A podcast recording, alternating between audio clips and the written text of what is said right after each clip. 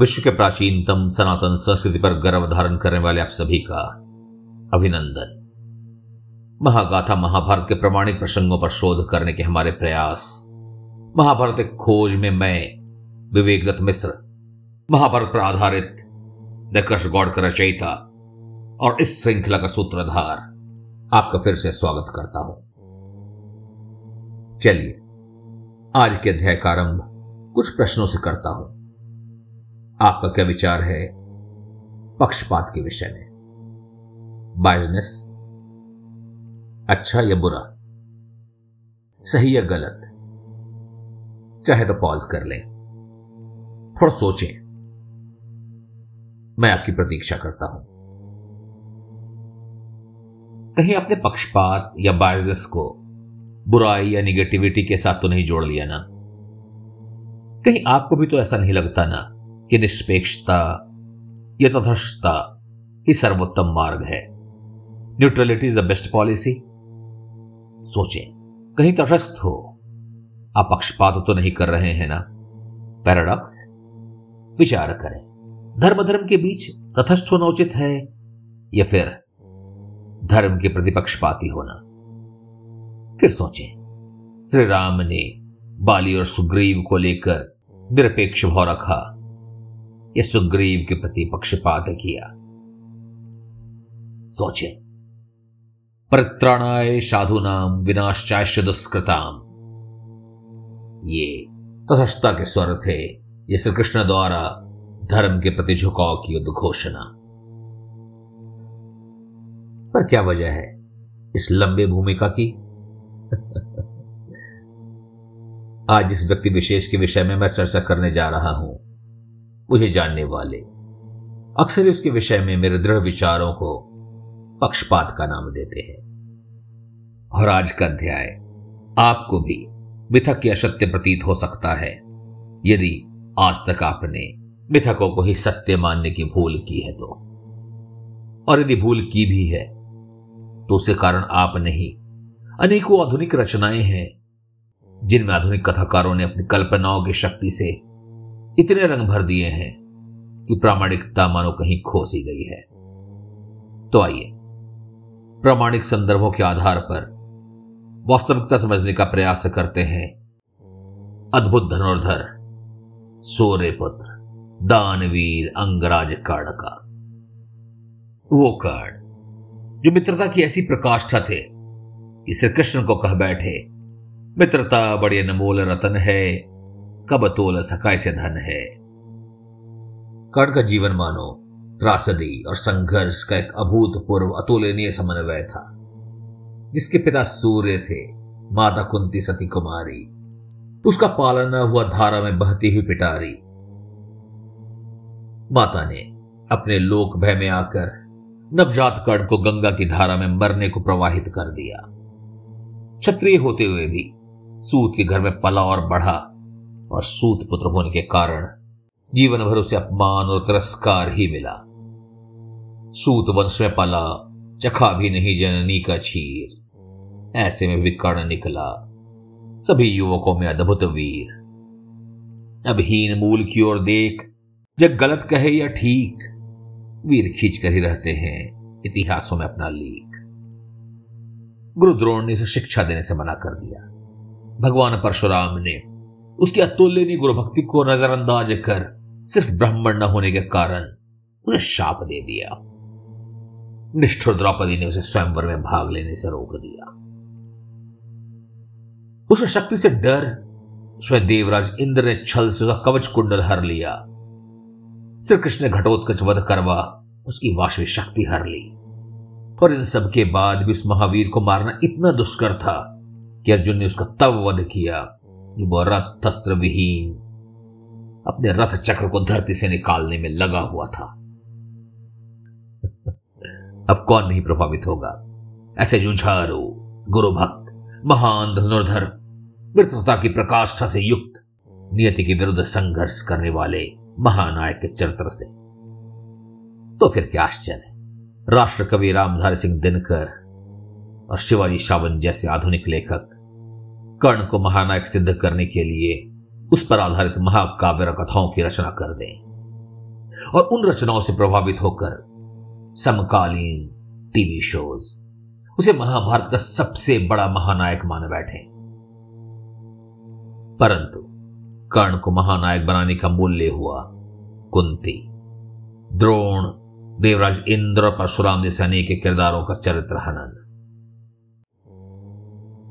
पर हमारे श्रृंखला का आधार ना तो रामधार सिंह दिनकर जी का अद्भुत महाकाव्य रश्मि रथी होगा। न ही शिवाजी सावंत का उपन्यास मृत्युंजय, और ना ही टीवी पर दिखलाई जाने वाली वो कथाएँ, जिसमें श्री कृष्ण कर्ण के सारथी के रूप में नज़र आते हैं। हमेशा की तरह हमारे श्रृंखला का आधार होगा। वेद व्यास द्वारा रचित प्राचीनतम और प्रमाणिक महागाथा, महाभारत। और जिस पर आधार हम लेंगे नीलकंठ पत्रिका और बोरी क्रिटिकल एडिशन से। तो आइए समझते हैं क्या थे कर्ण वेद व्यास द्वारा प्रसारित महाग्रंथ के मूल स्वरूप में। महाभारत के आदि पर्व के आरंभ में ही कथा का संक्षिप्त रूप से वर्णन किया हुआ है।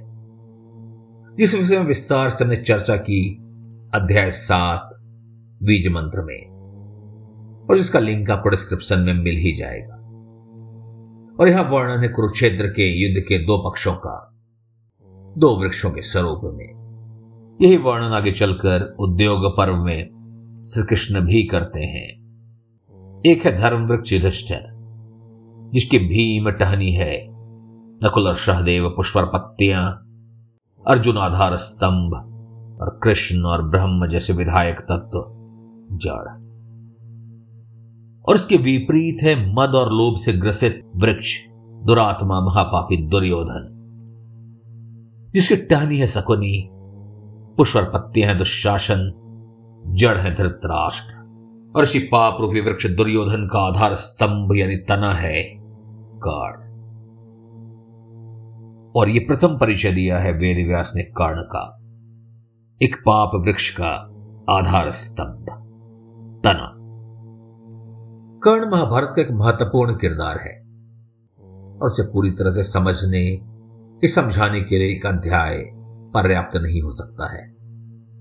और ऐसे भी, हम कथा को क्रोनोलॉजिकल ऑर्डर यानी कि सिलसिलेवार रूप में ले जा रहे हैं। इसलिए आज की चर्चा सीमित रहेगी कर्ण के जन्म से उसे गुरुकुल के प्रवास तक। तो चलिए आज की कथा का श्री गणेश करते हैं कर्ण के जन्म से। महाभारत की उस प्रचलित कथा से, जो अपने से ज़्यादा लोग जानते हैं, पर कदाचित संपूर्ण नहीं। क्योंकि कथा का एक महत्वपूर्ण भाग आज की रचनाओं से हटा सा दिया गया है। प्रचलित कथा कुछ इस प्रकार है। जब एक बार ऋषि दुर्वासा कुंती भोज के राजभवन में पहुँचते हैं तो राजकुमारी प्रथा पूरे लगन के साथ उनकी सेवा करती है। अति क्रोधी दुर्वासों को प्रसन्न करना सरल न था। पर प्रथा ने अपने सेवा भाव से उन्हें इतना प्रसन्न कर दिया कि महर्षि ने उसे एक अनोखा वर दे दिया। वो जिस भी देवता का आवाहन करेगी, उससे वो पुत्र प्राप्त कर सकती है। कौतूहलवश, मंत्र का परीक्षण करने हेतु उसे सूर्य देव का आवाहन कर डाला।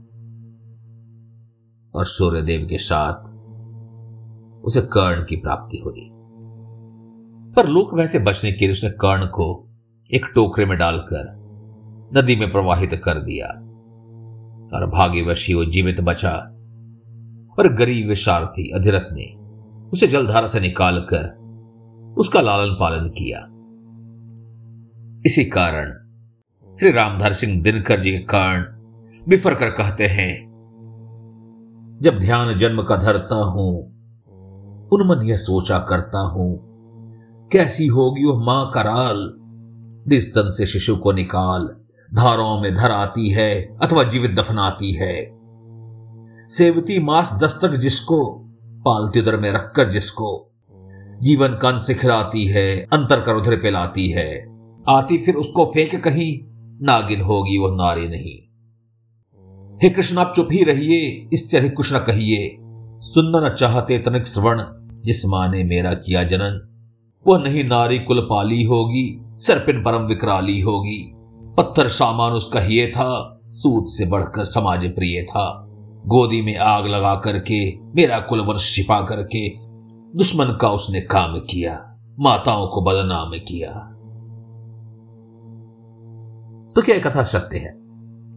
नहीं, पर यह कथा अपूर्ण अवश्य है।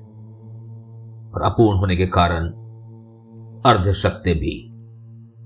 और अर्ध सत्य का अर्थ अर्ध सत्य भी होता है। कथा का वो भाग प्राय प्राय खो गया है। यह कुंती सूर्यदेव से अपनी भूल के लिए क्षमा मांगती है और बार बार उनसे वापस लौट जाने का अनुग्रह करती हैं। प्रचलित कथा में इसका भी विस्तार नहीं मिलता। कि सूर्यदेव उसकी अनुनय को ठुकरा देते हैं, वो कहते हैं कि तक कार्य पूर्ण के बिना नहीं जा सकते। क्योंकि सभी देवता देख रहे हैं और ऐसे लौट जाने पर वो उपहास का पात्र बनेंगे। उन्होंने कहा, यदि प्रथा उनके साथ संयोग नहीं करेगी तो उसके पिता और संपूर्ण राज्य उनके क्रोध और शाप का भाजन बनेगा। प्रथा के ना करने का अर्थ उसके संपूर्ण राज्य और परिवार का विनाश अब सोचें, यदि आप प्रथा की जगह होते तो क्या करते? कि अपनी भूल के लिए अपने संपूर्ण राज्य और परिवार की बलि चढ़ा देते आगे चलकर द्युत पर्व में विदुर जी भी कहेंगे कि एक परिवार के लिए एक व्यक्ति की बलि चढ़ाना धर्म संगत है और अक्सर इसे चाणक्य नीति के रूप में भी जाना जाता है। उस काल की प्रथा के अनुसार, एक अविवाहित स्त्री का माता बनना परिवार के तिरस्कार का कारण होता था। और यही कारण था कि देवी सत्यवती ने भी एक भीषण त्रासदी के आने तक अपने पुत्र वेद व्यास के परिचय को गुप्त रखा था। कुंती जानती थी कि अपने पुत्र को अपने साथ नहीं रख सकती थी। कुंती गर्भपात करा सकती थी या फिर वो देवी गंगा की भांति कर्ण को नदी में बिना पिटारे के डाल मार भी सकती थी। परंतु नहीं, उसने सूर्यदेव के समक्ष शर्त रखा कि वो उन्हें तभी स्वीकार करेंगी जब उसके पुत्र को अमृत से सज्ज कवचर कुंडल प्रदान करेंगे जो हर प्रकार से उसे सुरक्षित रखेगा। और यही कारण है कि कर्ण एकमात्र व्यक्ति था, कवच कुंडल धारण करके जन्मा था। कवच कुंडल प्रदान तो उसे सूर्य देव ने ही किया, पर प्राप्ति तो प्रथा के कारण ही हुआ था। गुप्त रूप से कर्ण को जन्म देती है। उसकी सुरक्षा का प्रबंध उसने पहले ही कर रखा था। कथा के आगे का वो वर्णन भी लुप्त सा हो गया है। पिटारा को सुरक्षा और आराम के विशेष ध्यान के साथ तैयार किया गया था और इतना वैभव रखा गया। कर्ण का एक नाम वसुसेन भी पड़ा। वो बारंबार अपने पुत्र के लिए विलाप करती हैं अपने पुत्र को प्यार नहीं दे पाएँगी। पिटारे की निगरानी गुप्तचर कर रहे थे। और कुंती को ज्ञात हो चुका था कि उसका पुत्र सुरक्षित अधिरथ के पास पहुँच चुका है। और अधिरथ, कोई गरीबी साथी नहीं। वरन हस्तिनापुर राजकुमार धृतराष्ट्र के मित्र थे और वैभव संपन्न थे। सारथी और धनी, कदाचित आप उनकी तुलना किसी टैक्सी ड्राइवर से तो नहीं कर रहे हैं ना? आप उनकी तुलना एक फ़्लाइट पायलट से कीजिए, या किसी आर्मी टैंकर को संचालित करने वाले उच्च अधिकारी से। महाभारत काल में सारथी का विशेष महत्व था, और इस विषय में प्रकाश मैंने डाला है मेरे बहुचर्चित उपन्यास दर्श गौड़ में। जन्म के साथ ही अपनी माता से अलग हो जाना निश्चय दुर्भाग्यशाली होता है, पर सिर्फ़ पुत्र के लिए नहीं, माता के लिए भी। कदाचित माता के लिए नवजात पुत्र से भी अधिक। क्योंकि कर्ण को तो ज्ञात ही नहीं था कि वो राधा और अधिरथ का पुत्र नहीं है और जो आपको पता ही नहीं, उसे अब कैसे संतप्त या दुखी हो सकते हैं? राधा ने कर्ण को इतना स्नेह दिया कि कहते हैं, कर्ण को पाते ही उसके दूध उतर आए। अब ऐसा स्नेह तो संताप का कारण नहीं हो सकता। खैर, जो भी हो, कर्ण अधिरथ का पुत्र था। हस्तिनापुर के कार्यवाहक राजा के मित्र का वो राजकुमार दुर्योधन की ही भांति द्रोणाचार्य के आश्रम में शिक्षा प्राप्त करता है। जी हाँ, द्रोण के आश्रम में। अब भले ही रामधारी सिंह दिनकर जी के द्रोण अर्जुन से कहें, सस्य बनाऊँगा न कर्ण को निश्चित है बात। ध्यान रखना विकट प्रतिभट का, पर तू भी है तात ये बी आर चोपड़ा जी के द्रोण, ये घोषणा कर दें।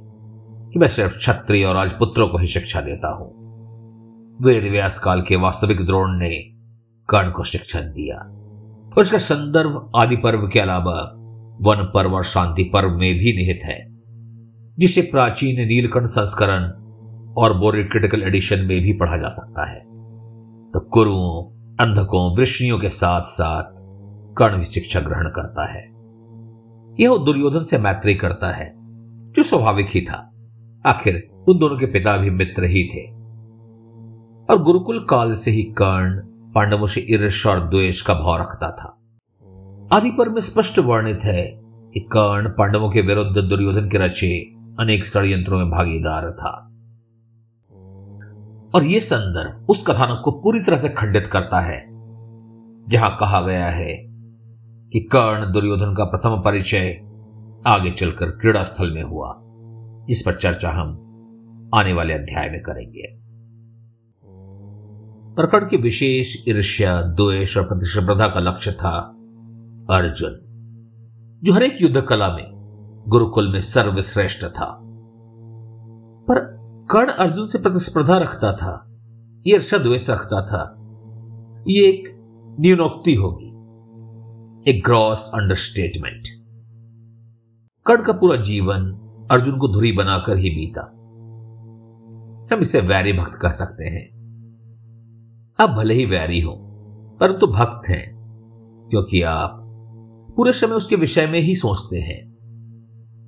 कर्ण के जीवन का एक ही लक्ष्य था, स्वयं को अर्जुन से श्रेष्ठ सिद्ध करना। और ये एक महत्वाकांक्षा, कर्ण को अधर्म और अनति की खाई में धकेलता चला गया। शांति पर में वर्णित है जब कर्ण अर्जुन को हर विद्या में ही सर्वश्रेष्ठ पाता है तो गुरु द्रोण के पास जाकर कहता है, हे गुरुदेव हे गुरुदेव, मैं ब्रह्मास्त्र का संपूर्ण ज्ञान प्राप्त करना चाहता हूँ। मेरा ऐसा मानना है कि युद्ध में मुझे अर्जुन की बराबरी का होना चाहिए। अतः आप मुझे ब्रह्मास्त्र ज्ञान प्रदान करें। युद्ध? कौन से युद्ध की तैयारी कर रहा था कर्ण? वो भी गुरुकुल में? और क्या वैर था उसका अर्जुन से?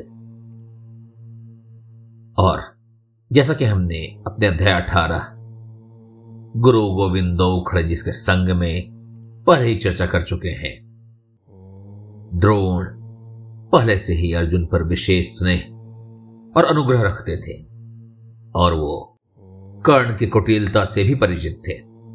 अतः उन्होंने कर्ण को मना करते हुए कहा कि ब्रह्मास्त्र हर किसी के लिए नहीं होता। सिर्फ़ उन्हीं ब्राह्मणों के लिए होता है जो प्रण पालक हो या उन क्षत्रियों के लिए, जिनमें तपोबल हो। ध्यान दीजिए, यह जाति नहीं, गोत्र का संदर्भ है। प्रणपालन क्षत्रियों का नैसर्गिक गुण है और तप ब्राह्मणों का। पर द्रोण ने उल्टा कहा, यह ब्राह्मण जो प्रणपालक हो और क्षत्रिय जो तपी हो का अर्थ हुआ, जो संयमी भी है और धर्म भी जानता है। वही दिव्यास्त्र का सच्चा धारक हो सकता है। पर कर्ण आम लोगों की तरह भाव की जगह शब्द को पकड़ता है और द्रोण के आश्रम का परित्याग कर भगवान परशुराम के शरण में जाता है और स्वयं को भार्गव गोत्रीय ब्राह्मण बतलाता है। भार्गव क्यों? क्योंकि परशुराम भी भार्गव ब्राह्मण थे। परशुराम जी, कण पर विश्वास कर उसे दिव्यास्त्र का ज्ञान प्रदान करते हैं। कठिन श्रम। एक दिन भगवान परशुराम थक कर कर्ण की जांघों पर सर रख सोए हुए थे।